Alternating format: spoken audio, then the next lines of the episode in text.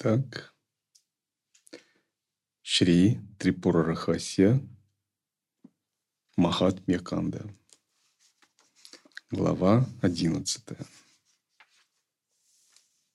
В предыдущей главе богиня Трипура восстановила жизненную силу трех богов, выделив из частей своего тела трех богинь Брахми, Раудри и Сарасвати или именуемые по-другому Вани, Лакшми и Шива.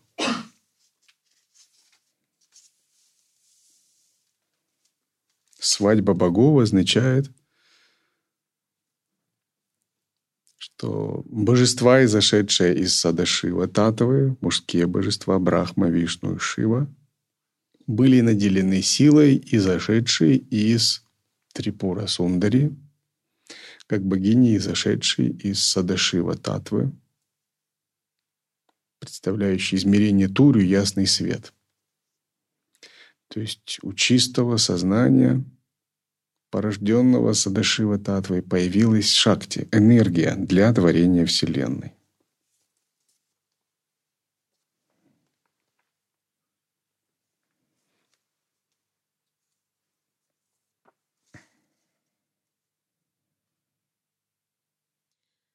Глава одиннадцатая.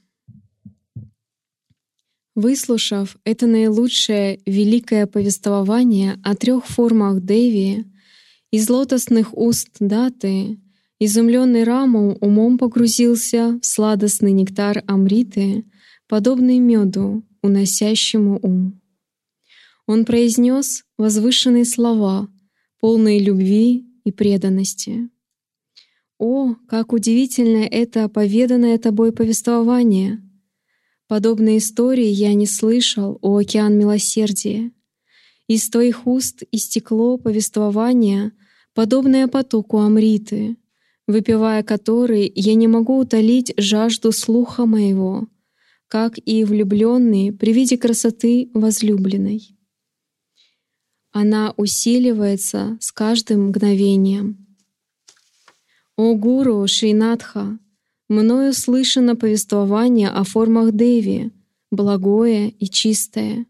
Милостиво поведай же историю о Гауре и причинах, и о том, как они появились, о океан милосердия. На заданный вопрос Дататрея владыка отреченных с удовольствием сказал речь, сладостную и приятную. О Бхаргава, слушай повествования о деяниях Гаури и других, очищающие мир. Обретя Гаури, Раму и Вани, Рудра и другие с величайшей радостью приступили тогда к своим действиям. В сотворенных мирах отсутствовало тогда развлечение действий.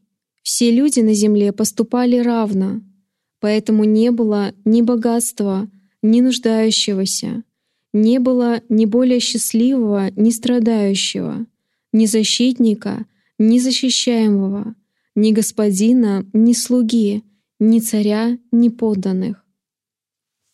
Все взирали на все равно, как ум владыки йоги.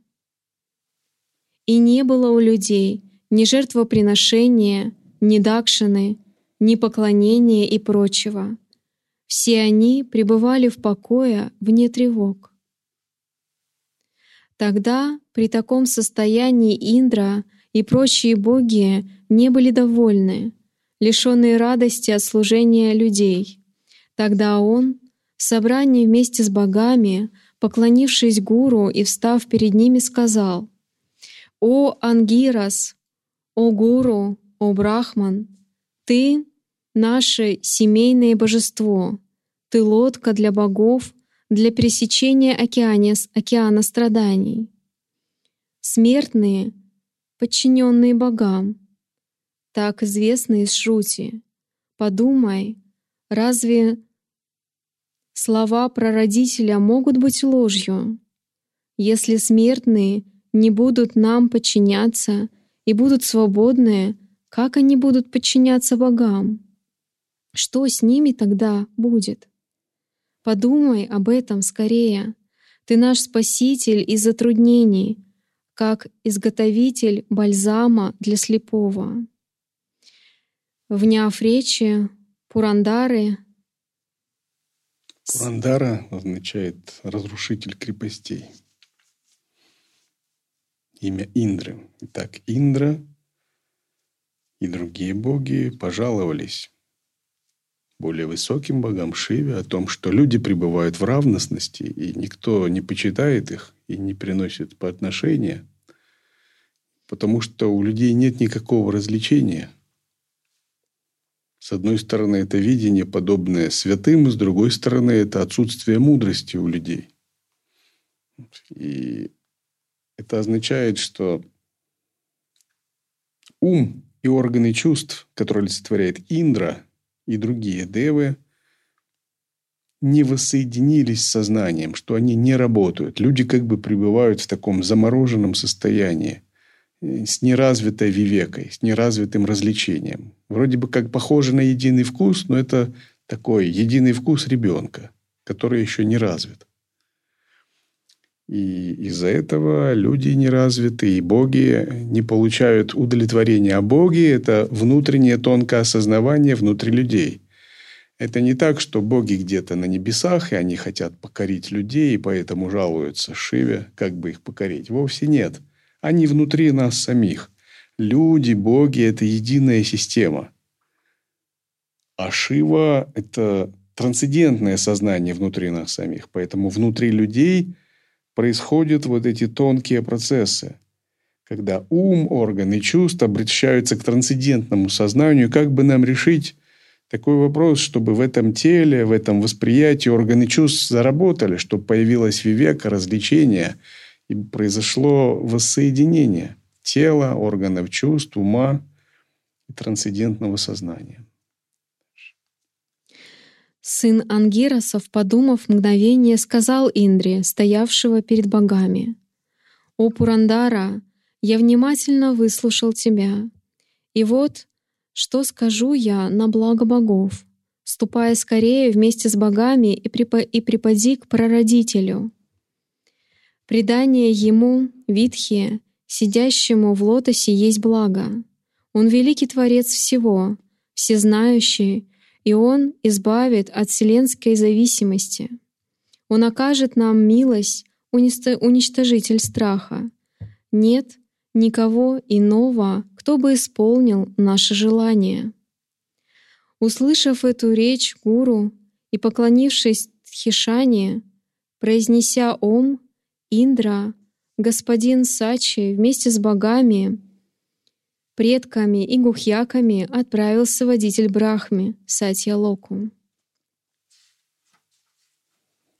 Прибыв туда, во внешний дворец Творца мироздания, он увидел его дворец и стой, в сто юджан в ширину, двадцать юджан в длину и тридцать юджан в высоту, блистающий драгоценными колоннами, отражавшимися на золотом полу, украшенный рядами блистательных жемчугов, сияющий тремя видами света, с глазами из алмазов у изваяний, украшенных колоннах.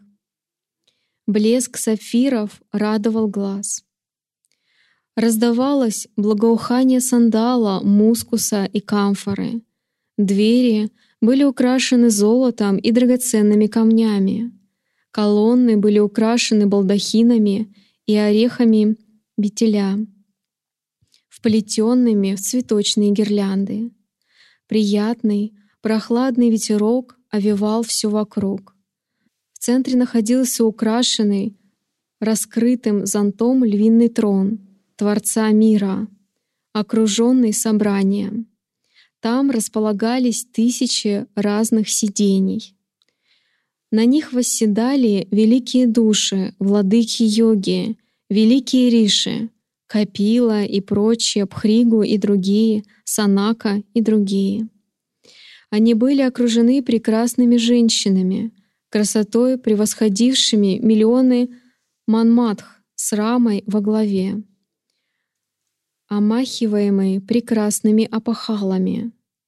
Как лучи от луны исходили улыбки от их прекрасных лиц, а глаза отражались в колоннах. Глаза их были влажными, словно от слез восторга при лицезрении красоты собрания. Там, на львином троне, украшенном свежим кораллом, владыка бессмертных увидел четырехликого Творца, говорящего о Брахмане. Итак, обратившись к своему гуру, Индра и другие боги получили совет пойти в Брахмалоку, чтобы он их рассудил и как-то наставил.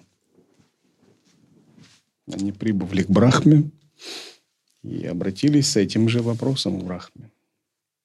Брахма обитает в Сатьялоке. Это высшее измерение небес тонкого мира. Это Брахмалока.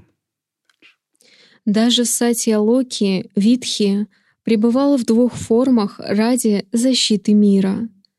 Для владыки богов и прочих, пьющих Амриту, в собрании не было входа, ибо только победивший шесть врагов мог проникнуть туда. Те, кто попадал туда, никогда не омрачались и не падали вниз.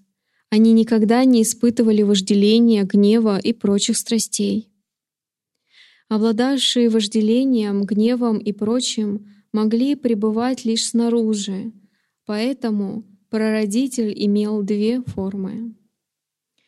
Увидев владыку мира, царь бессмертных вместе с богами встал в отдалении и простерся перед ним. Поклонились ему и боги, сложив ладони у груди. Увидев их, Творец Вселенной тут же сказал тогда — «О, Пака и боги, встань, не бойся, говори правду для твоего блага. Какова причина твоего прихода ко мне?» Услышав речь четырехликого, владыка богов поднялся, сложив лотосы рук над головой. Держатель Ваджи стал говорить о своем положении вместе с бессмертными богами. «О Творец, мы исполняем свои предназначения благодаря Тебе. Держа в голове Твои повеления, мы правим тремя мирами, и крепко мое правление благодаря Тебе, о Владыка Вселенной. И дальнейшее мое владычество над тремя мирами существует благодаря помышлению о Твоем владычестве. Оно подобно раскату грома от незначительной травинки. Я не уважаем смертными, меня смертные не почитают, не любят, не поклоняются и не прославляют. Смертные именуются Пашу, о Творец, и должны подчиняться нам, вкушающим Амриту. Но этого сейчас не происходит, как было повелено прежде тобой. Боги уважают меня из-за весомости Твоих слов. Моя власть основана лишь на вере. Вот я поведал тебе все о своем положении. Наставь, что же нам, богам, делать дальше? Проблемы смертных — это карма, страдания, болезни, перерождение, смерть. Но есть проблемы и у сансарных богов. Не поклоняются, не любят, не уважают. Это другой уровень проблем, но это тоже сансара. Индра здесь олицетворяет ум и подход ума, основанный на эго. И ум не удовлетворен тем, что органы действия, органы чувств, восприятия как бы не уважают его как руководителя всего этого процесса. И он обратился к более тонкому сознанию. Как бы так произошло, чтобы это было в каждом человеке. Каждый человек – это вместилище богов и других восприятий. И человек сочетает в себе разнообразные энергии, которые между собой взаимодействуют. И все человечество – это сочетание как божественных энергий, так и нижних энергий, которые взаимодействуют. Сам же человек как Ахамкара, эго – это джива, не нашедшая себя свое высшее «я». И в этом сложном переплетении богов, духов, кармических существ джива познает себя, развивает свою субъектность, опираясь на Шиву, Брахму, Вишну и трансцендентное сознание более высоких богов. Она открывает себя как единую с этими высшими божественными силами – это не то, что джива отдельная совершенно, и никогда она не соединится с божествами. Божества и джива – это одно, но джива настолько обусловлена и пребывает в двойственности, что ей это сложно понять. И процесс освобождения – это процесс раскрытия того факта, что в дживе есть боги, что в дживе есть абсолют, и что это ее части, которые она не знает – и Дживе надо воссоединиться со своими божественными частями. А самое главное, ее божественная часть – это Атман, которая есть не что иное, как единый абсолют, Брахман. Все это огромное открытие для Дживы, это переворот в ее мировоззрении. Это расширение ее сознания, границ ее энергии и ее судьбы. Но пока этот переворот не произойдет – Джива так и будет отождествлена с телом, с органами чувств и обусловлена законами кармы. И процесс освобождения есть не что иное воссоединение со своими божественными частями. Будучи заключенной в физическое тело, Джива разъединилась со своими божественными частями, и эти божественные части Вселенной начали ее сжимать, как бы сдавливать, ограничивать законами кармы, канчуки, Дикчари, Бучари, Кичари, Гучари образовали пять оболочек, и бесконечная джива стала запечатанной во вселенную Кшудра Брахманды. Кшудра Брахманда означает физическое тело. Вместо бесконечного мироздания и безграничных творческих сил она запечатана в кокон индивидуального тела. Но процесс распечатывания этого происходит, когда внутренние боги воссоединяются с Абсолютом, и возникает этот баланс, и раскрывается чистое божественное сознание. Выслушав речь Тысячеокова, Творец мира, подумав немного, ответил проникновенным голосом. «О Макхаван, слушай речь мою. Вот что я скажу тебе. Тобою было сказано, что смертные не уважают тебя, и в том причина твоего беспокойства. Подумай над моими словами. Все зависят один от другого для собственной выгоды, но у лишенных собственной выгоды, будь то я, Хари или Шанкара, вся Вселенная вместе с Ишварой подобна легкой травинке. Все подчиняются Высшему ради своей какой-либо пользы, но у него самого нет какой-либо выгоды ни от богов, ни от смертных. Поэтому если вы будете к выгоде стремиться, то как вы будете уважаемы? Ступай к моей сестре, благой Лакшми, сидящей в лотосе. Умилостивите возлюбленную Вишну и вы достигнете немедленного блага. Услышав такие слова саморожденного, владыка небес, поклонившись, отправился на склоны Химаванта ради обретения милости Лакшми. Такова в Трипура Рахаси, 11 глава. Итак, Брахма дал мудрые наставления – чего вы ищете выгоды? Чего вы желаете, чтобы люди вам покорялись, вас любили и поклонялись? Это же есть эго. А Всевышний Источник, и мы правим Вселенной без эго и без выгоды. Именно поэтому мы и можем править Вселенной, что у нас нет чистой, нет никакой выгоды. Поскольку состояние Абсолюта – это не состояние эго, ищущего выгоду. Это состояние полностью равностное. Благодаря этому все живые существа – любят нас и почитают, но мы сами не ищем в этом никакой пользы.